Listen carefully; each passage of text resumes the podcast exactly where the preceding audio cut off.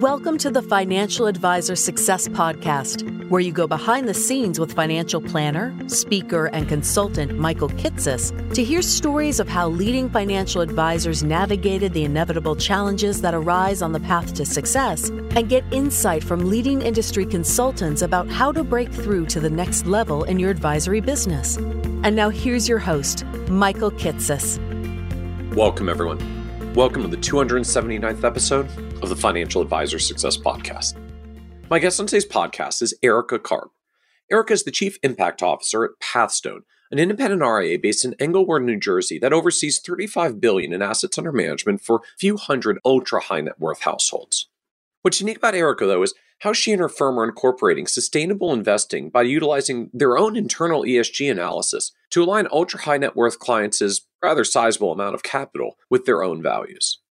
In this episode, we talk in depth about how Erika and her firm utilize environmental, social, and governance analysis to find the intersection between investments that they expect to be sustainable and to produce strong investment returns.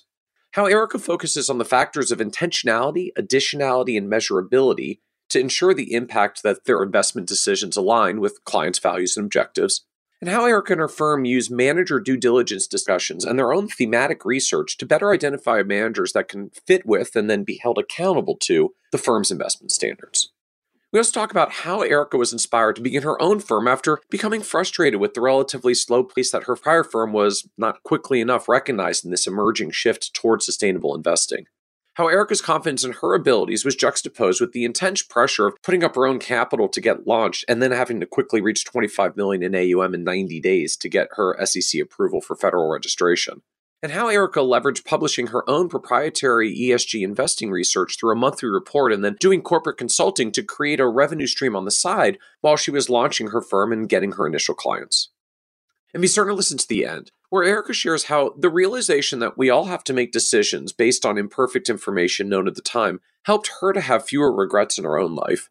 How Erika struggled with wanting to be known as a trusted advisor while also feeling the pressure to sell herself and her services to acquire clients while she was building the firm in the early years.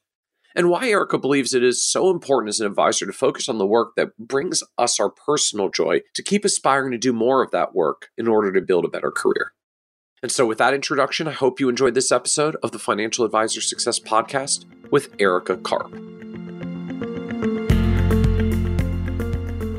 Welcome, Erika Karp, to the Financial Advisor Success Podcast. It's a pleasure to be here, Michael. I'm, I'm really looking forward to today's discussion and, and talking a little bit about the just the, the world of ESG and, and impact investing. You know, the I feel like there's been a lot of just buzz and hubbub in the industry over the last couple of years around the the rise of of ESG and yeah I mean we're we're seeing it from regulators we're seeing it in the media more now we're we're seeing it within the industry we're seeing in you know industry studies that talk about segments of consumers and more and more consumers that are interested. And I know you've both lived this journey for many years now of, of building portfolios around ESG building whole frameworks around how to design ESG portfolios. You do it in what I, I think of as a little bit of a unique environment now in a in a family office environment where you, you get to do this with some folks who have very, very large amounts of dollars, which I know puts puts a, a, couple of additional sort of tools and options on the table about how you do this. But I, I, I think to to to kick off, I'd I'd love to just hear from your perspective. Like, how do you think about and define this space of ESG and impact investing? Because we we had so many advisors talk about it from different perspectives that we're not always even quite talking about the same thing. So when when we say like ESG and impact investing, how do you define that space? What what is that exactly? Well, I, we probably do, or I do bring a different perspective because of, you know, I was a director of investment research, right? And so the way I define, first of all, I, I don't think there's any such thing as ESG investing, right? ESG, environmental, social, and governance analysis, that's a thing, and it's a discipline. And if you engage in ESG analysis, you can do any kind of investing you want. So to to you know to use terms, ESG analysis, a discipline, sustainable investing, the systematic analysis of ESG factors in any investment process, right? And then impact investing, I would define as intentional and then additional, meaning, but for your money, something societally would not happen. And then measurable. We want to be able to measure the impact.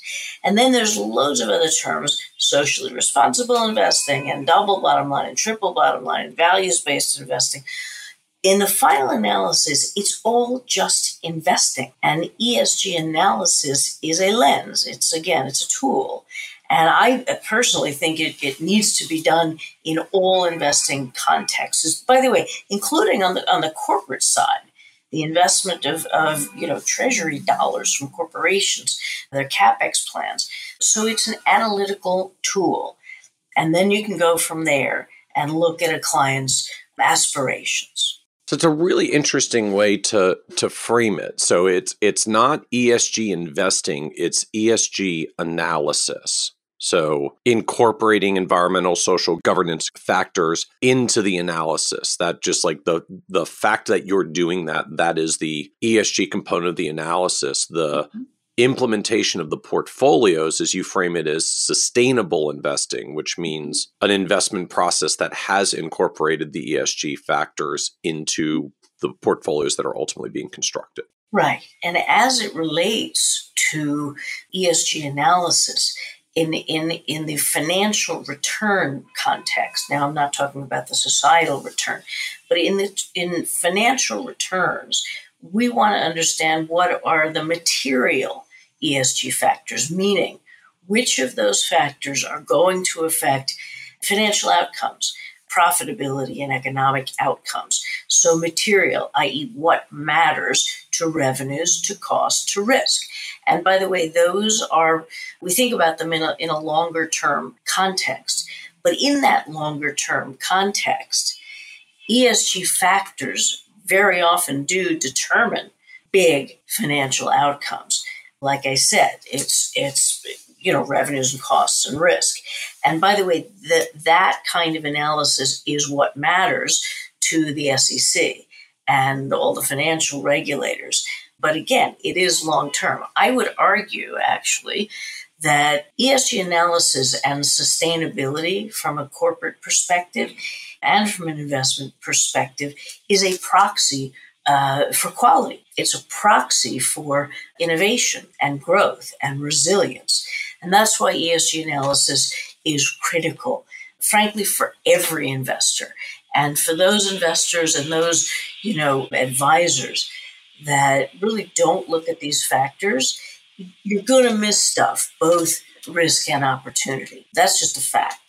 I find that an interesting framing because I, you know, certainly there's been a lot of debate in the industry over the years of just do you get better returns with an ESG framework? And I guess you know, from SRI's sort of predecessor discussion around it. There, so I feel like there's been two camps. One side says this is a path to better long term returns. And the other says this isn't about returns. This is about clients aligning their capital with their values and what's important to them and maybe it will also happen to get better returns but you know if you know if you just don't want to invest in a certain type of company that engages in certain practices because that's don't it's where you don't want your capital to be like that's a preference unto itself and it's not even about the returns anymore. So because like how do you think about that spectrum between are are we doing this for the returns or are we doing this because clients have certain preferences about where their capital goes and doesn't and we're, and we're and we're just trying to express those preferences in a portfolio. So the answer is yes right? It's about both and it's about both simultaneously. And the, the preponderance of empirical research shows that you need sacrifice nothing to invest for both sustainability and financial returns. You have to be skilled to do that right? Because there is a lot of so-called greenwashing, and you know, there's a lot of kind of what's what's greenwashing for those greenwashing means um, since sustainable investing is kind of you know kind of a thing today. It's kind of cool.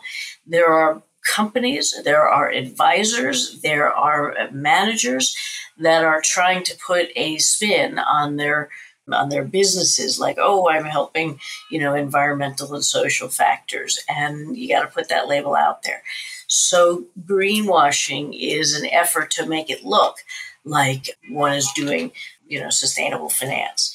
So there's a lot of that now because it's kind of a cool subject, right? So this is the manager that, you know, says, "Oh yeah, you know, we we build we build ESG portfolios, and then you get in there. It's like you have a one percent allocation to an ESG fund. The other ninety nine percent is you exactly. just doing what you were going to do in the first or place. You but, have you know, a, yeah, you got an ESG thing, so you said you're an ESG manager, and right or like, company, mm, not really. yeah, or you're a company and you do some advertising saying how energy efficient you are. And by the way, let's say your business is, you know, in finance or some service sector, like energy efficiency is not the point for you. You know, the point for mm-hmm. you is is governance and human capital management and you know diversity or whatever else. And and by the way, this goes to that issue of materiality. What matters? If you are a mining company, you know the the, the social interactions with your you know with your labor force. I mean, that's what matters most. If you are a beverage company or even a semiconductor company, your water efficiency actually matters a lot.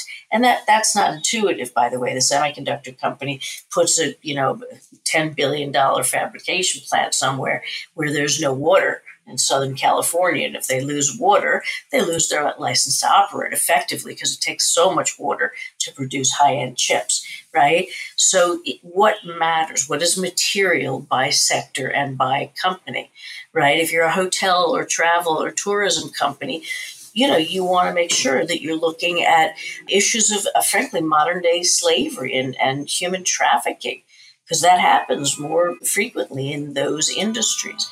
So, by industry, what matters? And that's ESG analysis. With regard to, again, performance.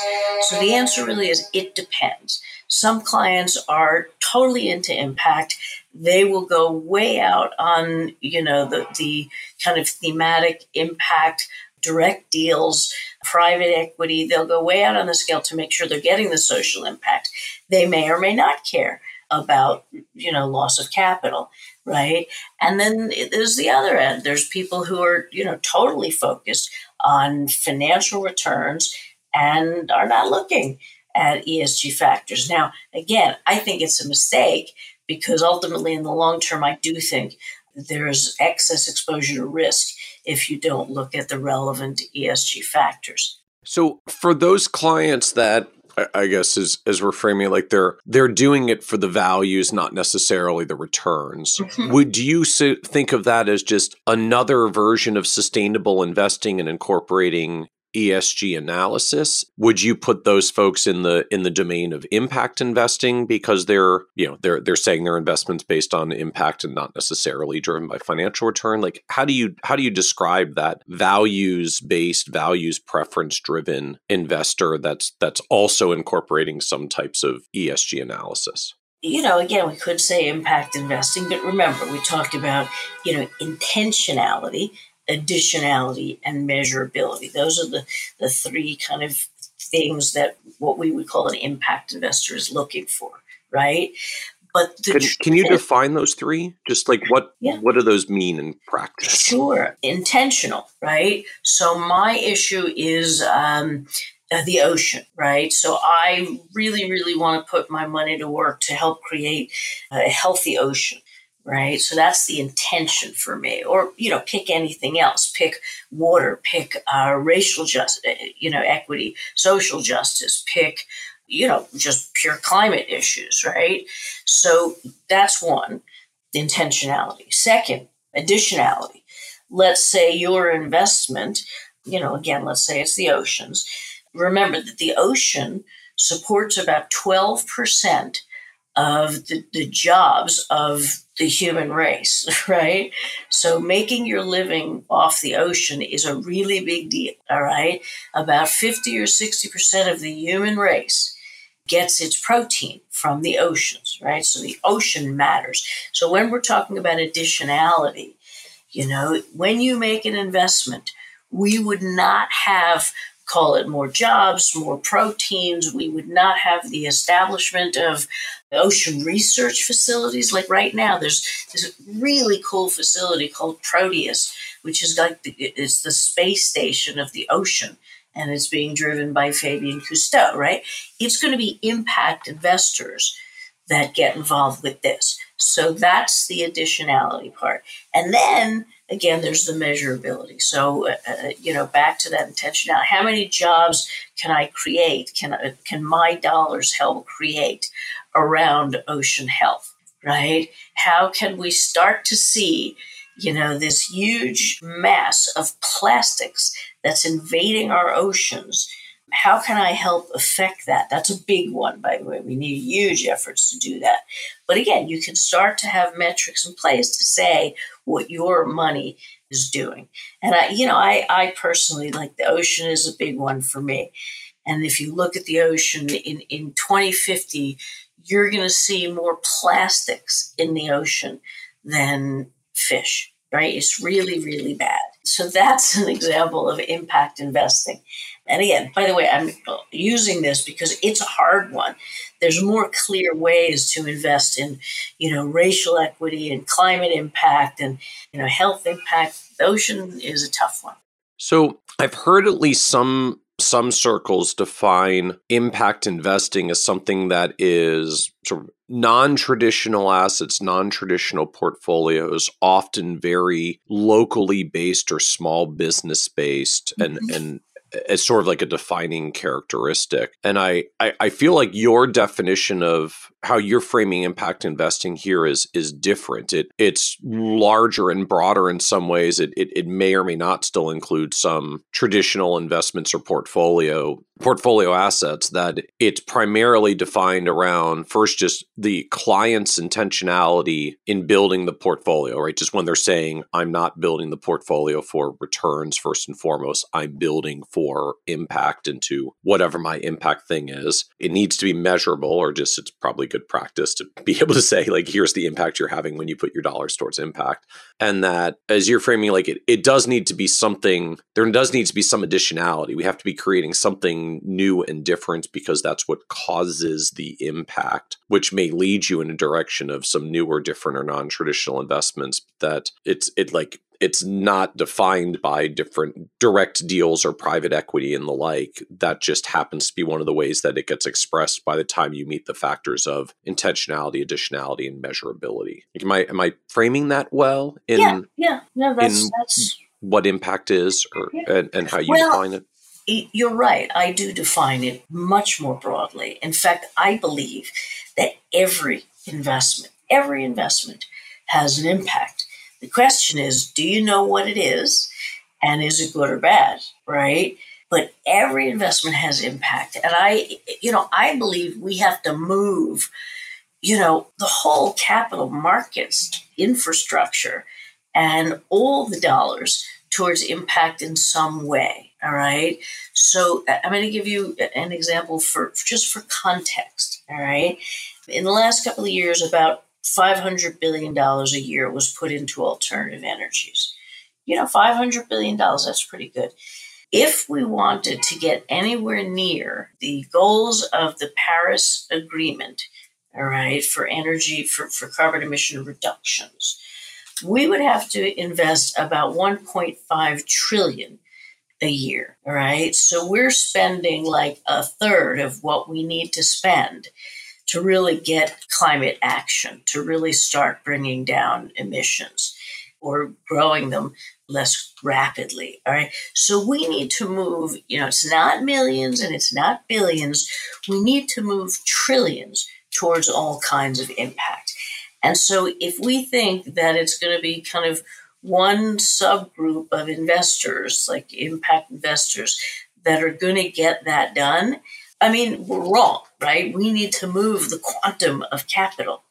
And so, it, you know, the reality is if we can get everyone and everything moving towards investing in renewables and investing in protecting the, the ocean and the water and, frankly, society, we need to move it all. And so, yes, I define it very broadly because uh, actually, let me give you an example. You know, I use that word quantum, which is really it's a cool word because people think of it as very large, like a quantum leap. But the reality is, quantum is also very small, right? Like it's the infinite divisibility of something, you know, quantum computing, right? And so I will take quantum computing, which is a huge theme, trend, technological kind of shift that you wouldn't think, you know, impact investors should have anything to do with. But we do, because when you think of what quantum computing does, because knowing what it is, is is really hard, like Einstein had trouble with it. But knowing what quantum computing can do, which is again infinitely fast simultaneous processing, think about what that is going to affect the logistics of airlines and trains and, and city traffic. It's a huge amount of processing power, allowing us to analyze stuff simultaneously. And it's going to be incredible for carbon emission reduction when we optimize routing, right? So that's just one example. So quantum computing has a huge impact on climate because it has a huge impact on emissions. So I don't think most investors think about that, but it's true. Go ahead and invest in quantum computing. It's tricky, but it's doable.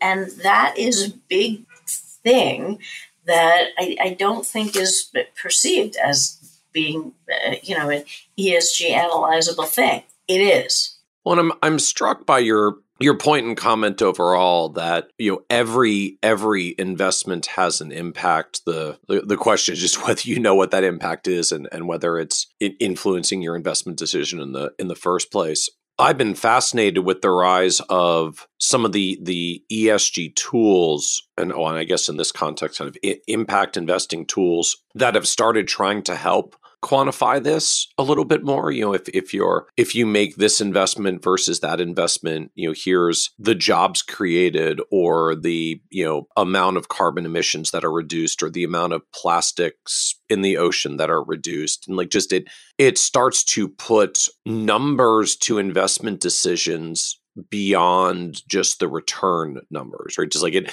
it puts different numbers on the table. And i suppose to some extent we all weigh the additional numbers differently right? Some some people i guess would be i don't know i'll call them investment purists. Like the only number that matters is the return number. If you want to do good in the world take your returns and you know donate them or be charitable or whatever you're going to do with it. But i'm i'm here to maximize your returns. And and then you get clients at the other end of the spectrum that say no no no the the other numbers are actually so much more important than the return numbers that I actually want to invest for the other numbers first and foremost. So we're we're calling those impact investing folks. But but the like the fundamental change to me is for most of investment history, I feel like we didn't have any other numbers to measure by. I mean, the only one was returns or the you know the the derivative numbers we have tied to returns like risk and standard deviation semi deviation all the different all the different metrics around around returns but i'm just one of the things that strikes me from the whole discussion is we, we've brought different measuring sticks to the table over just the past couple of years.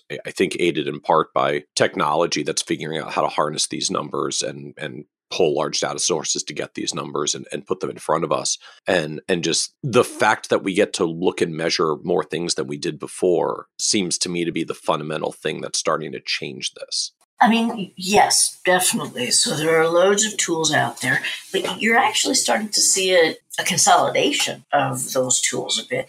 But let me go back to a basic issue, which has to do with the quality of data, right? So a lot of the ESG analysis that's done relies on data that is is quite flawed. And that's because it has to do with corporate data disclosure uh, material ESG factors.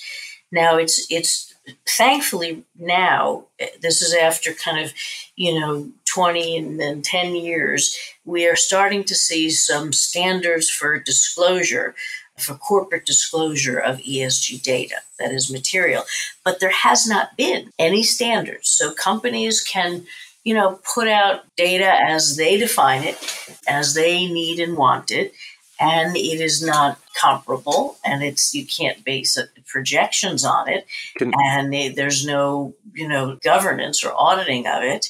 And it, you know it's it's challenging those data standards. Now there's some companies that are kind of leading the way which is great. They try really hard to disclose you know, what matters to them in terms of ESG and materiality. But there haven't been standards for disclosure. It's coming now, which is exciting. 10 years ago, I was on the, the, the, the, founding board of something called the SASB. For those of you that don't know it, that's the Sustainability Accounting Standards Board.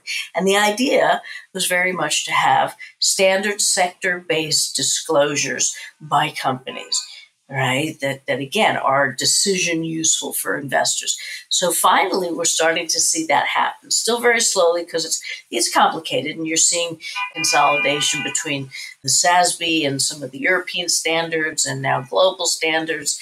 So we will have we're getting closer to having these standards for disclosure. But in the meantime, you have this data out there, and then you have these ratings and rankings organizations that look at the data and put their own kind of spin into it. And then you have indices that are based off ratings and rankings. And then you have these ETFs and other funds that are rated off the, the indices. So you have multiple flawed data, you know, systemically going through the system, and so that's really a problem. But again, this this um, we're making progress on this. It just takes time, and so until we have some standard data from corporates, it's it's tricky to put these um, kind of corporate ratings and rankings and products in place. Oh, just for those of us who aren't familiar, can you give us an example or two of just like what does flawed data look like? I mean, just like what's what's out there that is data that we might have thought is data that you would characterize as flawed data that maybe we we shouldn't have been using or relying on.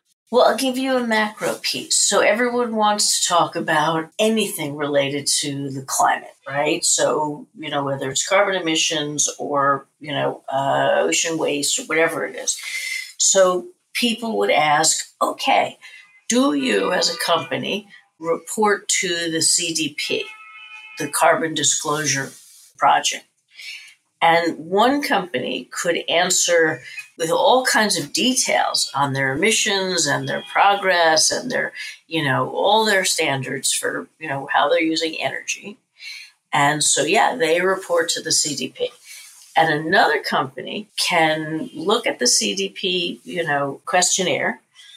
You know, the first question is, do you report to the CDP? And their answer is yes. And that's it, right?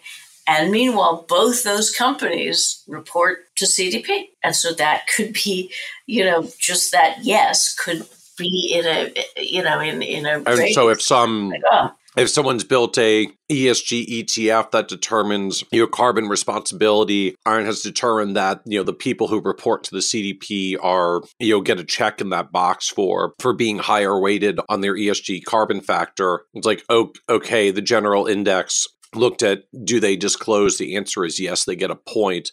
Mm-hmm. But the drill down is like, yeah, but these are drastically different disclosures because one company's actually really doing the hustle work on it, and the other mm-hmm. one is basically just said yes and isn't really doing much beyond that. Exactly. So you see this is a big difference, right? And so we're not yet at a place where, you know, again, companies report in a way that is standardized and comparable and projectable and decision useful. So we're not there yet. What do you look at to set these factors in the first place? I mean, like, does this mean you have to decide for yourself which ESG factors you think are actually useful and valid and reliable in the first place, and that becomes part of the exercise? Yes. I mean, so at Pathstone, we are analyzing managers all day long. So that's what we do. And part of our analysis of every manager relates to you know, how they incorporate material ESG factors. We want to understand their thought process. All right. So we do a lot more than, you know, just look at their ratings and rankings from sustainability and, uh, you know, from Sustainalytics and MSCI. We are asking questions of these asset managers to really understand how they think and are they doing what they say they're going to do? And by the way, that's why we do the kind of thematic research that we do on whether it's quantum computing or circular economy, you know, or, or you know, social justice. Because when we ask them questions, like I mentioned with human human trafficking for an airline company, quantum computing, actually, also for an airline company. When we ask them questions for food companies, uh, restaurant companies, we're going to want to ask them questions about safety, right? And then we want to see how they answer those questions. And if they don't kind of get it or they can't respond in such a way that shows that they are really thinking about material ESG factors, well, that's problematic. You know, that might be a manager that we're not going to use. So it really is a matter of going deeper. Also at Pathstone, we have a, a proprietary impact access framework right? So we look at our clients' portfolios to try to get a sense of where their tilts are in the various kind of sustainable development goal uh, frameworks. So, is your portfolio tilted towards water? Is your tor- portfolio tilted towards gender equity? We can look at the asset managers, at the you know the strategies that they own, and start to understand, and then we can kind of construct portfolios to get to where they want to be in terms of their focus. So can you can you explain that process to mm-hmm. us more? I mean, just like what is that an analysis with a tool and piece of software to like x-ray their portfolio on mm-hmm. on on an ESG factor basis? Like what exactly are you guys doing? Mm-hmm. And, and how do you how do you actually get there to do it? So we we think of kind of the best way to have impact, we kind of looked for a, a, single common denominator among these 17 UN Sustainable De- Development Goals, right? So the SDGs, which, if you don't know, it's a, a big framework that the UN put in place for both investors and corporates. It's aspirational, right? Like no hunger, no poverty, clean air, and, and so it's aspirational. But in any case, these 17 goals are a really interesting starting point. And we were looking at these 17 goals and we are like, okay, what is the single common denominator to achieve these goals? And we argue that it really is access, right? And so, for example, uh, one of the goals, number five, is women's economic empowerment, effectively. So, how do we how do we offer that to a client who really wants to invest for that? Well, access is, in our view, just pivotal, right? We need to get women access to education, to water, to broadband, to capital, to healthcare. You need access to a bunch of other sustainable development goals to get to number five. So we created basically a, um, it's a matrix to say, okay, your portfolio is skewed towards you know, gender equity, which is what you want, which is great. But we created these access indicators, you know, for each one of the goals. What do you need to get to that? Which other ones? So we have this access framework, and then we take that down to the level of, you know, managers. We take that down to the level of stocks, and we can see what a client is is leaning towards in terms of the portfolio. And so that access impact framework is our kind of you know, it, it's built on some of the ESG data, but it goes it goes a lot further to understand managers and then to understand client portfolios. We create a, a heat map to, to show visually where our clients are, are, are kind of leaning. So again, everyone has to have their own way. I happen to think ours is really unique and really powerful. And again, you really have to understand impact to be able to do it. by the way, the SEC is now looking at RIAs, right? Um, to see like, are you doing, you know, are you just kind of saying, oh, yeah, we do sustainability, or are you really doing it? And most importantly, as with the SEC, are you doing what you say you're doing, right? And so we kind of go above and beyond.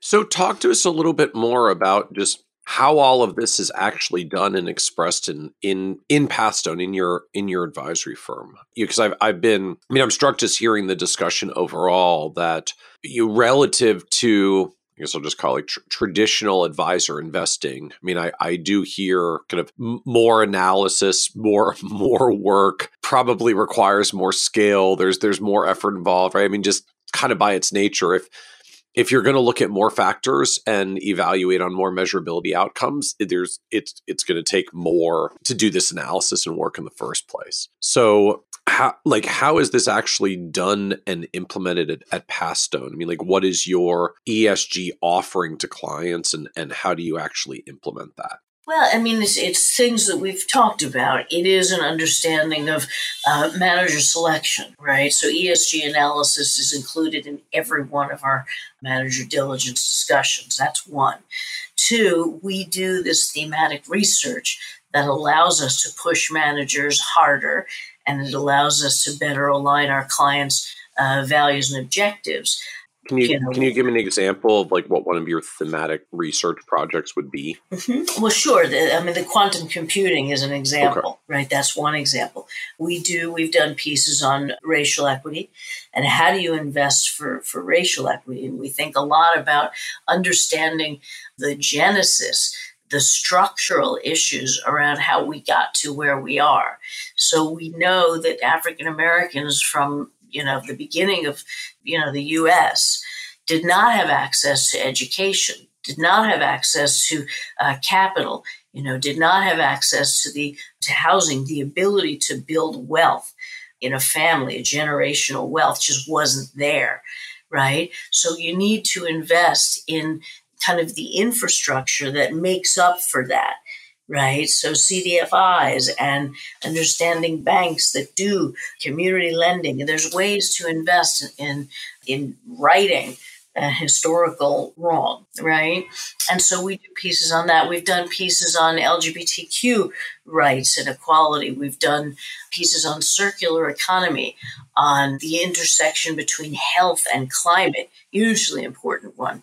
And so we do. And so the the idea of these is like you you do a deep dive on one of these, I guess to to understand the issues and factors your yourselves at, a, at, an even greater level. And then that turns into questions that you're then bringing back to managers when you're doing due diligence evaluation of managers to say, Correct. like, you know, we've been doing our research and finding these factors are really drivers for quantum computing. So, you know, talk to us about how you're incorporating the you know long-term impact of quantum computing into your portfolios yeah. how do you see that you know and so yeah that's so for us again it's the deeper esg analysis adjustments to the ratings and rankings and such that are out there you know, incorporated incorporating our thematic research proprietary measurement framework and field building and education. We do a lot of that. You know, all of our research we put out there into the public domain. You know, that's purposeful. You know, we are building the field.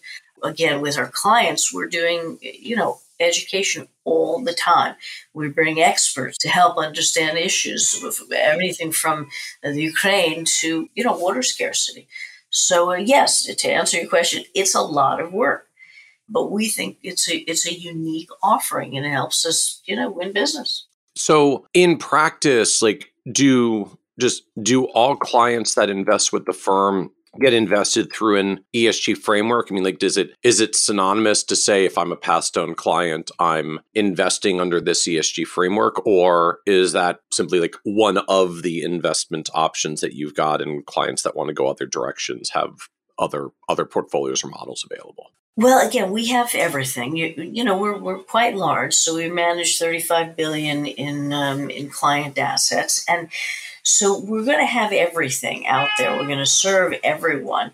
So no, not every client is intentional about having a um, you know a sustainable portfolio, as we say. But what I will tell you is probably, if you look at it, about 90 plus percent of our clients do happen to have some strategies in there that are considered sustainable simply because those strategies have outperformed dramatically. They're good, they're good strategies and great managers.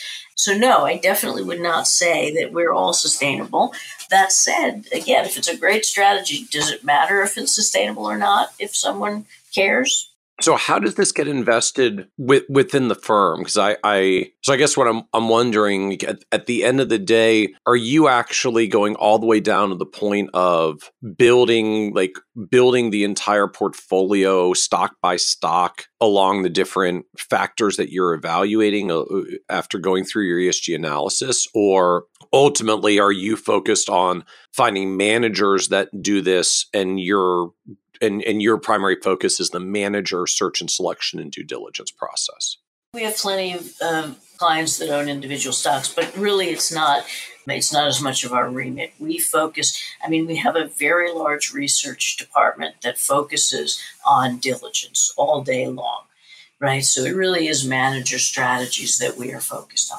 I guess I'm I'm just wondering, like, given the size and the and the resource the firm has, like, why why manager search and diligence as opposed to being the manager, hiring the manager, mm-hmm. bring the managers in, trying trying to do that in house. Just for for a mm-hmm. firm at at your size at 35 billion, how do you think about using third party managers versus trying trying to be the managers internally yourselves? Yeah, I mean, it's a different it's a different skill set. It's a different function again, coming from, you know, a sell side investment bank, we had about 600 publishing analysts at my former firm, right?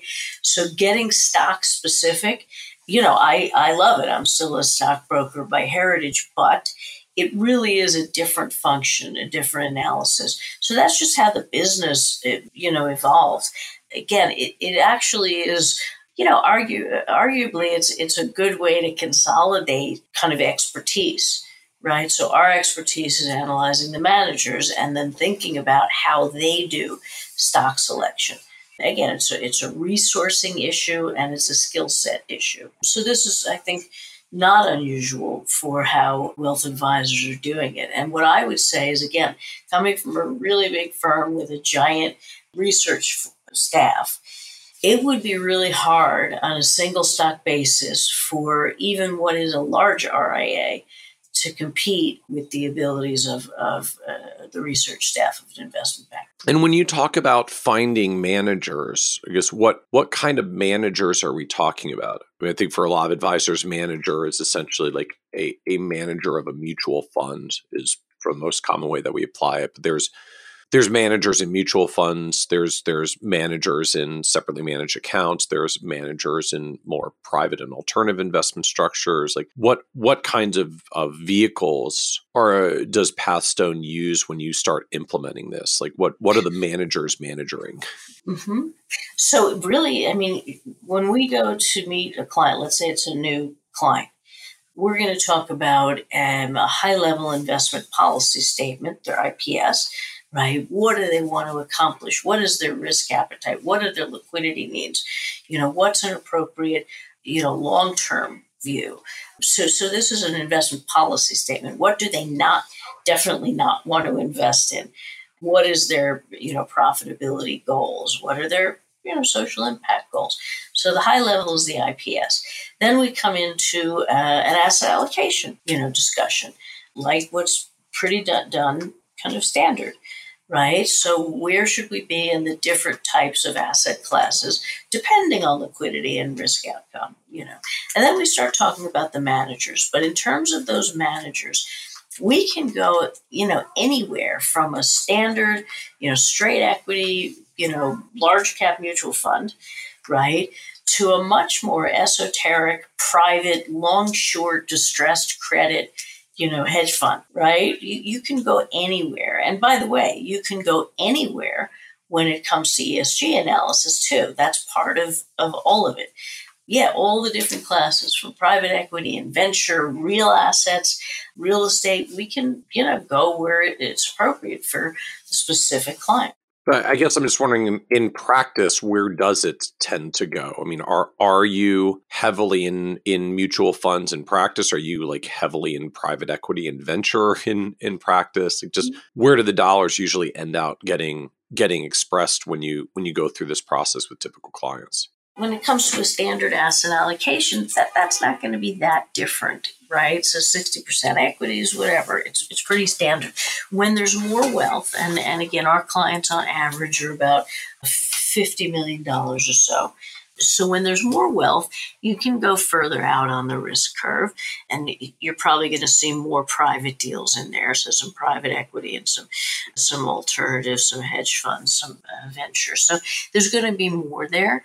When it comes to privates, a standard portfolio of wealthy people might be you know, 5%, could go up to 10%, something like that. But again, it, it depends. It's always so specific. I mean, you all know if you've met one family, you've met one family, and it's all over the map. And you had said typical clients is $50 million.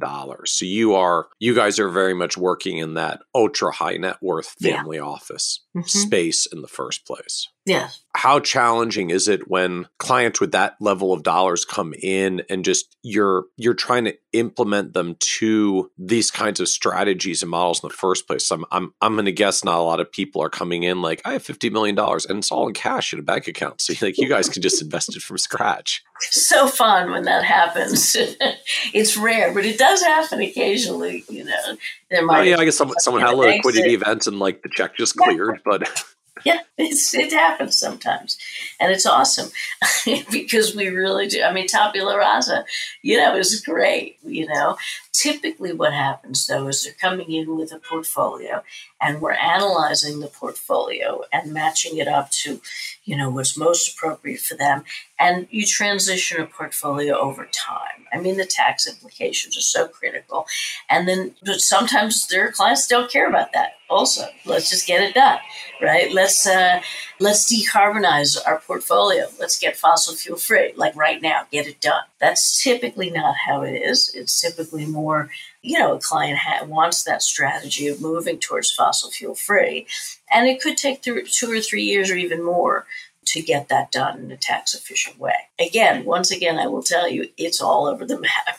What's the actual investment team structure to do this within Pathstone? Like, just how, how many people are on this investment team or ESG investment team to, to make this happen?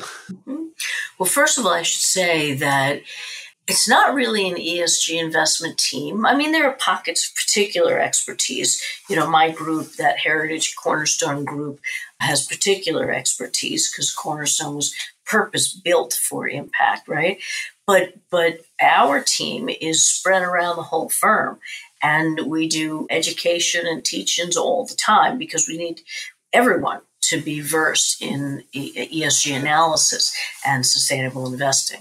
So we are kind of a resource for the whole firm, as well as being our own advisory team, just like any other region, right? So we're the New York slash Colorado team. And then there's obviously the, you know, an LA team and a DC team, a Boston team and such. But everyone in the firm is learning more and more about sustainability, and then they bring us in if they need uh, deeper expertise with a client. So from the from the Pathstone perspective, you know, you you had your own firm in the past that did this. You got you got merged into Pathstone as the larger firm, and so now you get to operate as kind of the the ESG team and the ESG knowledge base within a larger firm environment that's got other advisors, other other clientele across the firm that may want to may want to leverage and tap into that. Yeah, so we, but but it's not just our team. I mean, there really was some heritage expertise. So we have for the firm a fairly large impact committee, which I chair. And in that impact committee, we have people from advisory, from research, you know, from across the firm. And so it's really the impact committee that's tasked with working for the whole firm you know? And again there's maybe some more expertise there, you know there's more expertise some of the stuff that came from the heritage cornerstone the research the framework for impact all that you know came to this much larger platform. This this deal this merger just made all kinds of sense for those who want to really scale impact because having this platform you know, is just so much more powerful and broad uh, than having a boutique. So, describe for us a little bit more this impact com- committee. I mean, it's like what do they what do they do? like, in a, so you got, you have a big firm, so there's a lot of people, a lot of stuff yeah. going on. Like, I just yeah. what is the actual impact committee? What what do they do? So the committee itself, um, again, it's made up from people around the firm in different functions, and we have various subcommittees, including investment solutions, marketing and education research and analysis and governance, whether it's family governance or corporate governance. So these these committees each are tasked with various things. The research committee obviously works on the, the thematics. The investment solutions team is mostly about when we do a thematic, as an example, which managers, you know, make sense. What do we need from research? The marketing committee is, you know, it's obvious it relates to field building and education. And then, of course, the governance committee we do a lot of discussions with multi generational families, and that's a family governance issue. So that's what that committee works on. So it's, it's you know, it's pretty straightforward actually, but it engages everyone. And at Pathstone, you know, we have a number of committees, and, and it, you know, if you are engaged in one of our committees, if you are involved in it, whether it's impact or you know, diversity, equity, and inclusion, it's it's a big deal. You know, it's we take this really seriously. So, how, how many people are on an on this committee in the first place? The impact committee has about sixteen people. And and so, are you like? Guess I'm just trying to understand. I mean, eh, like, is the committee literally like picking picking investment allocations and managers? Is that where the ultimate decisions get made about where dollars are going to go and how they're allocated or the committee's like providing support work on that but the decisions happening somewhere else yeah the, it's research that that focuses on you know manager selection the committee is going to work with research you know to figure out what we might need for instance let's say from advisory it turns out we need more private equity solutions you know, the committee is going to see that because there are advisors on the research committee, and then the committee reports back to the research organization. The thematic research committee or subcommittee is going to say, okay, we're going to do this piece on healthcare, whatever. You know, do we have solutions? What's the piece going to look like? And can we find solutions on the platform? Or maybe we can't, and we need to do some more searching and analysis. So, yeah, so everyone's, uh, by the way, this is a relatively new structure, I have to admit, that I'm working on. So, this is how it's supposed to work, and it's exciting. So, talk to us about your path personally in coming to this. Like, when did you get started in this direction of ESG investing in the first place? Has this been something you were interested in from the very start, or you came to it later? Like, what was what was your pathway into ESG investing? So, ESG analysis again, it's it's just research. It's great research, right? It's going down different avenues of inquiry that are ultimately going to be fundamentally important, right? Financially important. So I actually came to it, um, sustainable investing, you know, very organically. You know, so I've been in the equity markets for years, and it's probably about you know 20 years ago. I, I observed that you know this SRI thing seemed really ideological and divisive and political. And I was like, well, that's that's not really how it should be. Now, as a as a again as a director of research and investment research, like I'm thinking, well, this stuff needs to be treated as an enhanced analytical approach and as pragmatism because it's real. And so, as I more and more learned how material ESG factors were, I started realizing that I myself am a sustainable investor. I just didn't know it, I didn't have the language. So, anyway, um, what I needed to do is, as I was the chair of this investment review committee, when analysts and strategists would come to the committee to get, you know, approval for an upgrade or downgrade or whatever, I would start to ask different questions, questions along the lines of sustainability, around issues of governance, around risks in, you know, societal impact, around costs of, let's say, energy consumption, right? So I started asking these different questions. And again, I became more and more certain, really certain, that ESG factor analysis was critical to understanding, you know, outcomes for stocks. And so I had to be kind of subversive because, again, that heritage of, you know, socially responsible investing as being really ideological and not financially grounded, I had to avoid that, right? So I just spoke in terms of governance. And among the E and the S and the G, that governance is first among equals. You know, it really is. If you don't analyze environmental and social issues as a company, well, you're not well governed, period. So, again, pragmatically, I came to a place where this analysis is must have. It's just investing. I don't have to use the word sustainability. I'm not going to be perceived as, you know, a tree hugger. and I'm just going to do this kind of work. And in the world at that time, in the world of what was called socially responsible investing, and by the way, I say what was called and what still is called, the word responsible just troubles me because it implies that you know any other kind of investing is irresponsible. And i don't i don't believe that right? So i didn't want it to be you know ideological and judgmental and stuff. But anyway i i became more and more certain that this is you know how it needs to be for Wall Street, for capitalism. And so I started going outside UBS a little bit more, and I started working with the, the UN and the Clinton Global Initiative and the World Economic Forum. And so I went out there as a mainstream Wall Street, you know, executive. And I think that there was a differentiation between me and, you know, a lot of the, the heritage SRI people. And so I became you know, more and more convinced that I had this right. I became more and more convinced that this was, frankly, a huge market opportunity. I'm a business person, right?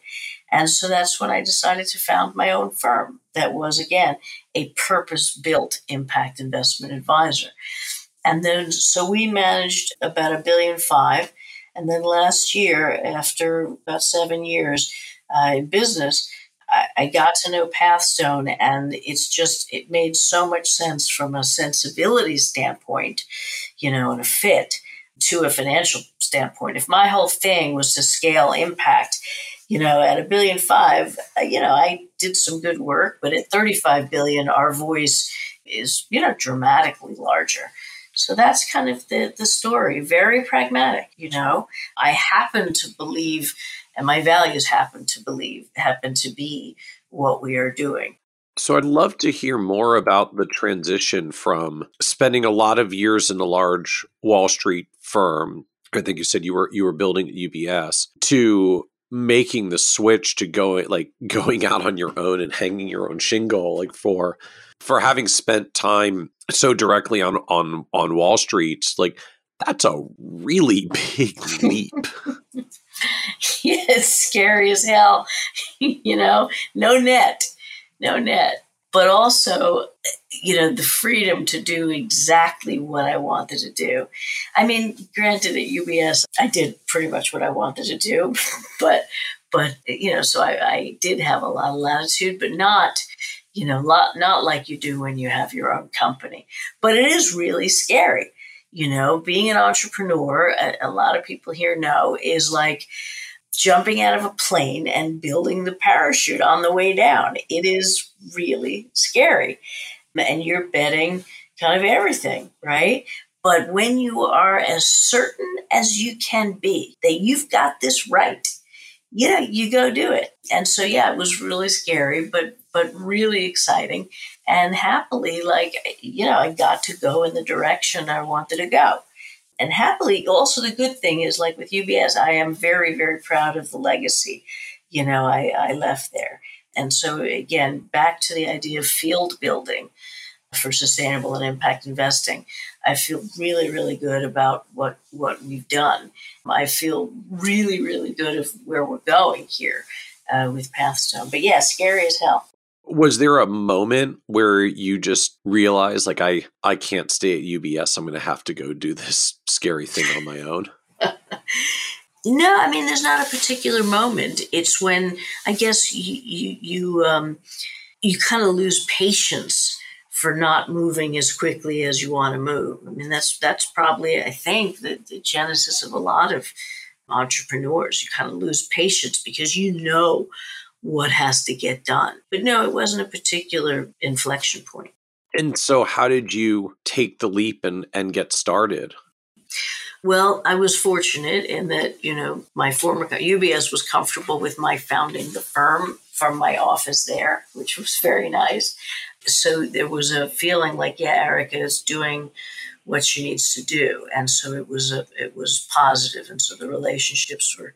I feel like good. that's a little un- unusual that that tends to be harder for people transitioning out of a firm. I guess the distinction, correct me if I'm wrong, but like at UBS, you weren't necessarily in the going out and getting clients no. side of the business. You were in the research side of the business. So you were kind of crossing the divide from research to advisory mm-hmm. as opposed to being an advisor and trying to leave and starting exactly. your own advisory outside, which yeah, or an executive at the investment bank where they you know escort you out the door. It was even more of a transition. So not only was I transitioning from you know research to an advisory business, I was transferring from the investment banking research part to the wealth management advisory part. So it was it was a whole different kind of business model that it was a, a, a system based business model that I was taking. Yeah, so so UBS was very gracious about it. That doesn't mean it wasn't scary as hell because it was you know my capital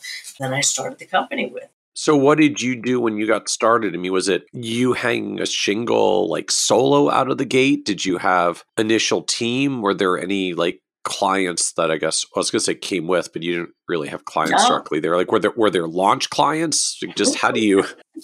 yes, my mother going on day one. It's like oh, I don't work at my UBS mother, anymore. Uh, my money, my mother's money. Let me tell you something. The first like ninety days out of the gate when we got SEC approval, I had to get twenty five million in the door in 90 days to make sure that it was good with that SEC approval. It was the worst 90 days. It was horrible. All right, because so this uh, this was before SEC had lifted the limits up to uh-huh. up to 100 million. So 25 million was SEC registration, but mm-hmm. if you were starting from scratch, they gave you a brief window to get over the threshold. Right. And we had no initial, you know, investors right? So it was so really just how do you find twenty five million dollars in ninety days? I mean, there are advisors who spend ten years trying to get to twenty five million of AUM. I had some good relationships, and we managed to get it done. You know, my mom was nervous at first because you know she thought I was going to put her money in my desk drawer, and I explained that there's a big firm called Pershing that's going to be the money's going to be in that vault. You know, again, it was it was really scary, and no question. So I had about four people, none from from my former firm, none from UBS that were going to be starting off with me. And we started, you know, it takes a while to do what you need to do to start an advisory firm, obviously. So we started by publishing research. And, you know, that was my heritage. So we put out a monthly uh, research report. And we also did some corporate consulting because, again, I had that investment bank background. So I had some corporate relationships. And so that, you know, the corporate and the research helped finance the company along with my capital until we were able to start the advisory business. So publishing research wasn't wasn't just a like we're you were like we're we're putting out research white papers as a way to prospect for business. You were literally like selling research to institutional buyers that were yep. buying yep. research on ESG. Yep. So we had a newsletter, the Cornerstone Journal of Sustainable Finance and Banking, and we put our newsletter out every month, which we charged for.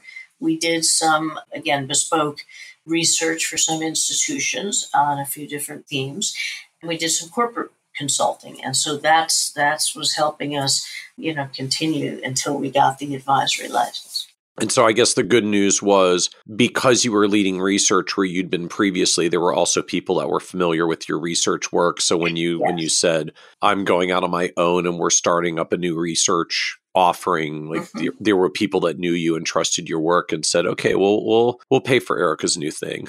Yeah, yeah. I mean, we actually it's kind of crazy. We actually got some checks for the Journal of Sustainable Finance and Banking before we had ever published it. And my very first client, she's still a good friend. She was on the corporate side. Now she's an asset manager. But I said, you know, I said, Paula, I don't even have anything to show you. She's like, I don't care if it's coming from you, it's going to be good. so she was the very first client. So what do you, what do you charge for that kind of research? Mm, it depends. So we had a you know a regular you know a couple thousand dollars for the the newsletter a year, but more importantly, some of the bespoke research it, it depended. It was by project. Okay, so like multi thousand dollar a year research paper times a bunch of people who sign up. Like this was this actually a material financial driver for you early on? Yeah, it absolutely was. And it was very few projects, but larger tickets. Okay. And we also did some, again, some corporate consulting uh, because of the corporate relationships I had, and that was large tickets. Interesting. So, so kind of getting paid as an independent research publisher and independent research consultant was part of the revenue bridge for you while you went uh, uh, until or as you got clients to get the the actual AUM side of the advisory business going. Yep, exactly. So, what surprised you the most about going out and trying to build your own advisory business? Oh, it's just how hard it is. And it's so hard because, on the one hand, you want to be, you know, a trusted advisor. That that's the key, right? But on the other hand, you, you do have to be selling. And especially with, with wealthy and very wealthy families, selling per se. Is just they'll run in the other direction. It's not appealing. Because they have so much yeah, so much money people are coming at them so continuously. They just yeah. they're they they tend to be more sensitive to it and they tend to run more quickly. Yes yes. Another thing that i found difficult is that i was kind of always in a rush you know because of you know a rush to get clients a rush to drive revenues. And being in a rush is bad. It's bad for trust. It's bad for your physical health. It's bad for business. And so, you know, that you can you can actually move kind of more quickly in terms of your business and your objectives if you actually move more slowly. I know that that sounds like um, you know an oxymoron there, but but I mean it. Like now, I just feel I am so much more confident and certain of the value that we add and the job that we do. And, um, you know, with confidence, you start rushing less, you know, and, and with knowing that you really have a, a unique selling proposition, you can sell less. And I think those things are more um, appealing and sustainable. Was that something like were were you able to get to the point of moving more slowly at, at the time, or is that uh like That's now now looking back, I, I see that might have been helpful, but I was still caught in the rush at the time. Yes, yes. This is this is newer that I I feel like I can move more quickly if I move more slowly. So what was the what was the low point for you on this journey? Oh God. Well, I don't know if you count that 90 days when I have to find 25 million dollars. That was pretty low. When I doing a capital raise, in you know the beginning of the pandemic um, i was doing a raise to finance the company's growth. And that that you're just looking around you're like oh my god we're in the middle of a pandemic. We're in you know so we're in that health crisis. We're in a crisis of confidence with our government. We're in a climate crisis. We're in a gun crisis. We're in a racial crisis.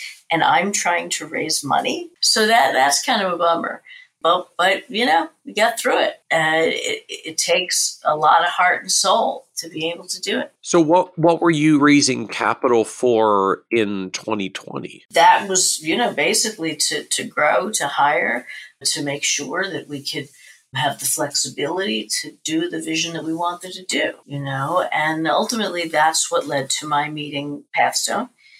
And it's as if it was meant to be Interesting. So, I guess just relative to advisory firms, we don't see a lot of firms that raise capital for their internal growth. I mean, we see some that raise capital because they want to get dollars to acquire other firms. Mm-hmm. So, I, I, guess what was the focus of raising capital for you? Like, what was going on that it felt necessary, and what were you actually looking to do with the dollars? Well, you have to remember, we're, we were not we're an advisory firm, but not just an advisory firm, right? So we are, we were in, in the midst of, you know, publishing research, creating our unique framework, building the field. So, you know, we had big aspirations. We have big aspirations, but that's expensive, especially publishing research and and again and growing the field we wanted to uh, really finance the access impact framework.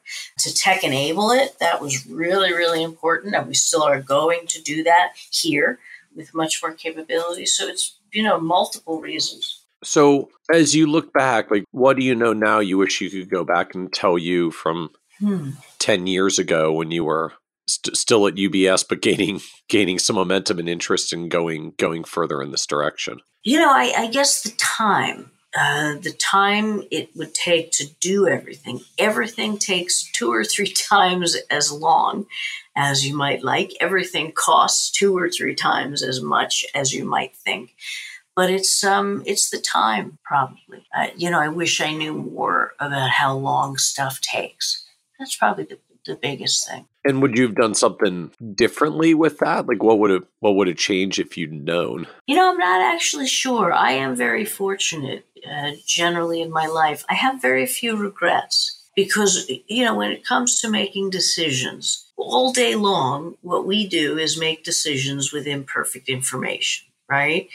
And I am good at saying, "Okay, I know as much as I can know, so I might as well go and make that decision right? So, given that that's the case, I don't typically have regrets. And so I can't, you know, in terms of what I would have done differently, I'm not sure. So, what advice would you give younger or newer advisors looking to come into the industry today?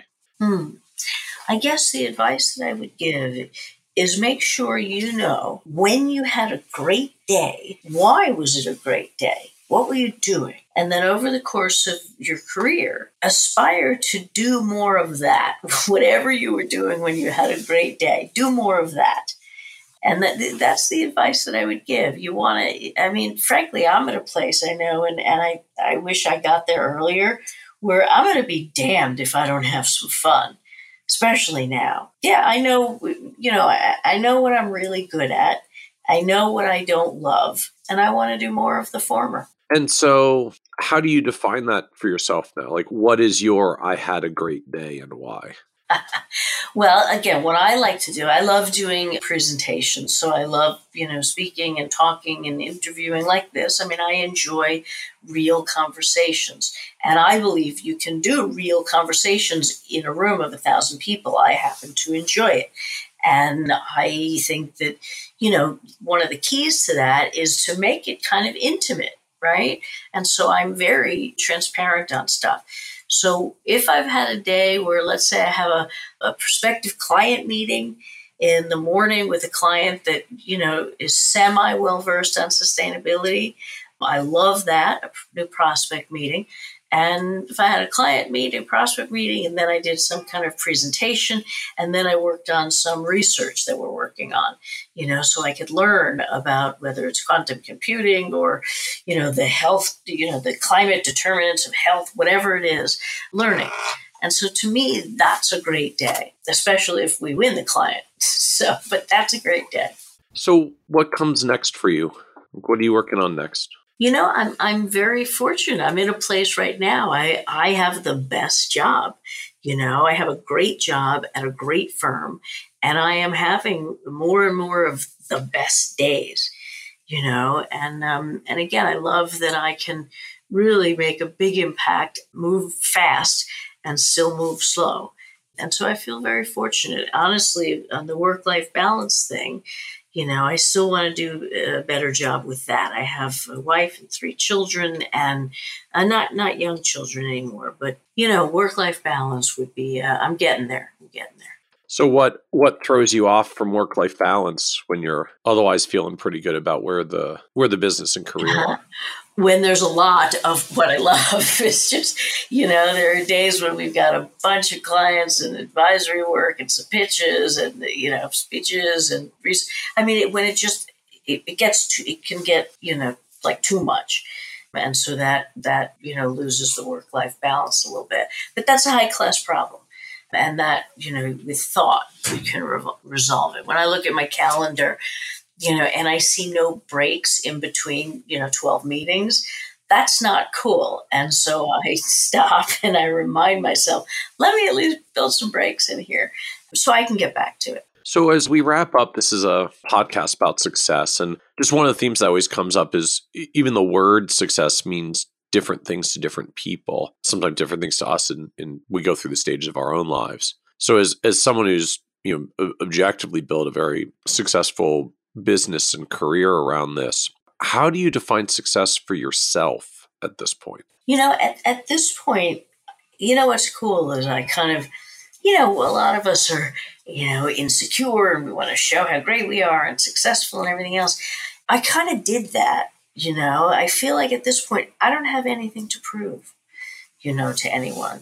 And so to me, you know, I think finally I feel successful. I got nothing to prove. I really want to be part of, you know, building a great, you know, enterprise and, and helping people and helping the environment. And so I guess I define success as maybe contentment, you know? You know, I don't I don't strive to happiness, right? Happy is a is a, a moment in time. And I've got plenty of those. And sadness too, moments. But overall, being content to me, that is success. I love it. I love it. Well, thank you so much, Erika, for joining us on the Financial Advisor Success Podcast. It's truly a pleasure, Michael. Likewise, thank you. Want even more ideas, tools, and resources on how to break through to the next level of success as a financial advisor? Check out the leading financial planning industry blog, Nerd's Eye View, at www.kitces.com, where Michael covers the latest practice management trends and financial planning strategies. And by joining the members section, you can earn IMCA and CFP continuing education credits, along with exclusive member content. Get it all now at www.kitces.com.